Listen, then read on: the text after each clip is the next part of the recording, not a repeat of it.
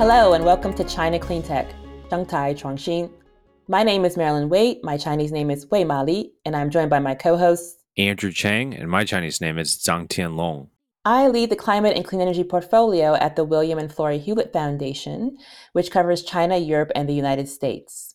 And I am the program director for New Energy Nexus China. We are a international organization that supports entrepreneurs with funds, accelerators, and networks.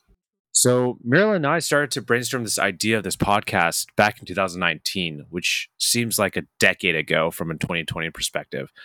The world has turned upside down since then, and we have now completely changed the way we live and work.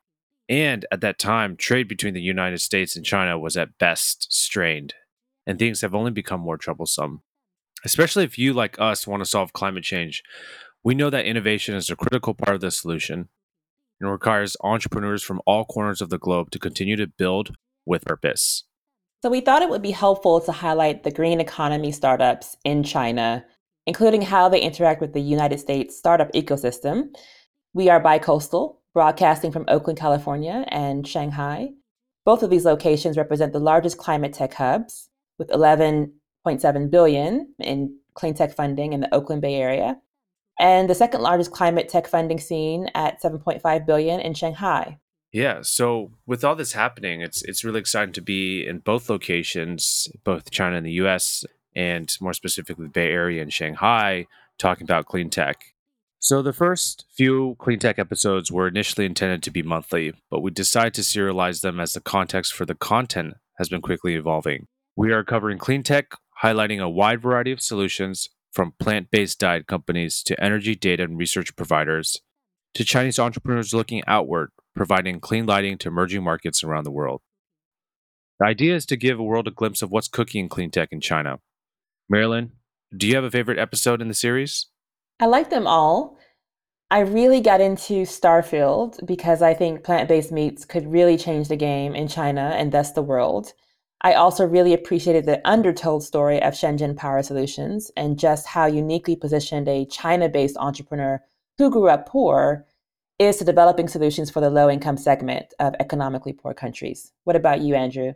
Yeah, definitely. I really enjoyed Shenzhen Power Solutions, and like you, I enjoy all the series. I actually follow Yuki Yu's Energy Iceberg religiously, although she's not a technology startup herself. Her mission is very similar to ours outbound communication to international companies that are keen to learn about the Chinese energy industry. This information isn't always easy to find, unfortunately, and oftentimes the details aren't translated into English. Therefore, Yuki does an incredible job summarizing the key points, trends, and insights of the industry. And as you know, China's energy transition is largely a top down approach, meaning government oftentimes can jumpstart emerging industries with a snap of the finger.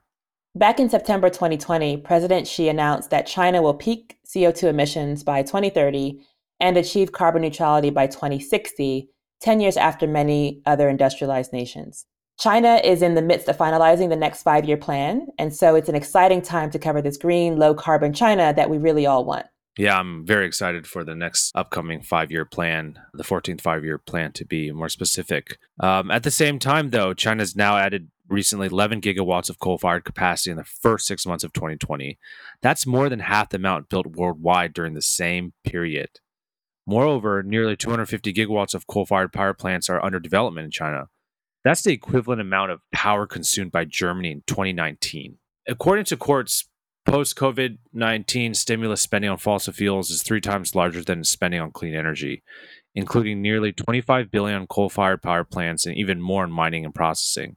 While there are ambitious climate plans, according to President Xi's recent speech, we are seeing that China is reverting back to its old ways, and that's for two reasons. One is energy security, and the second is economic fear. Coal is still a trusted industry in China. Building new coal plants is a way to support provinces and other industries such as mining and heavy industry. Exciting stuff. So tune in for the next China Clean Tech podcast series on the latest stories, technologies, policy developments, and entrepreneurs in China.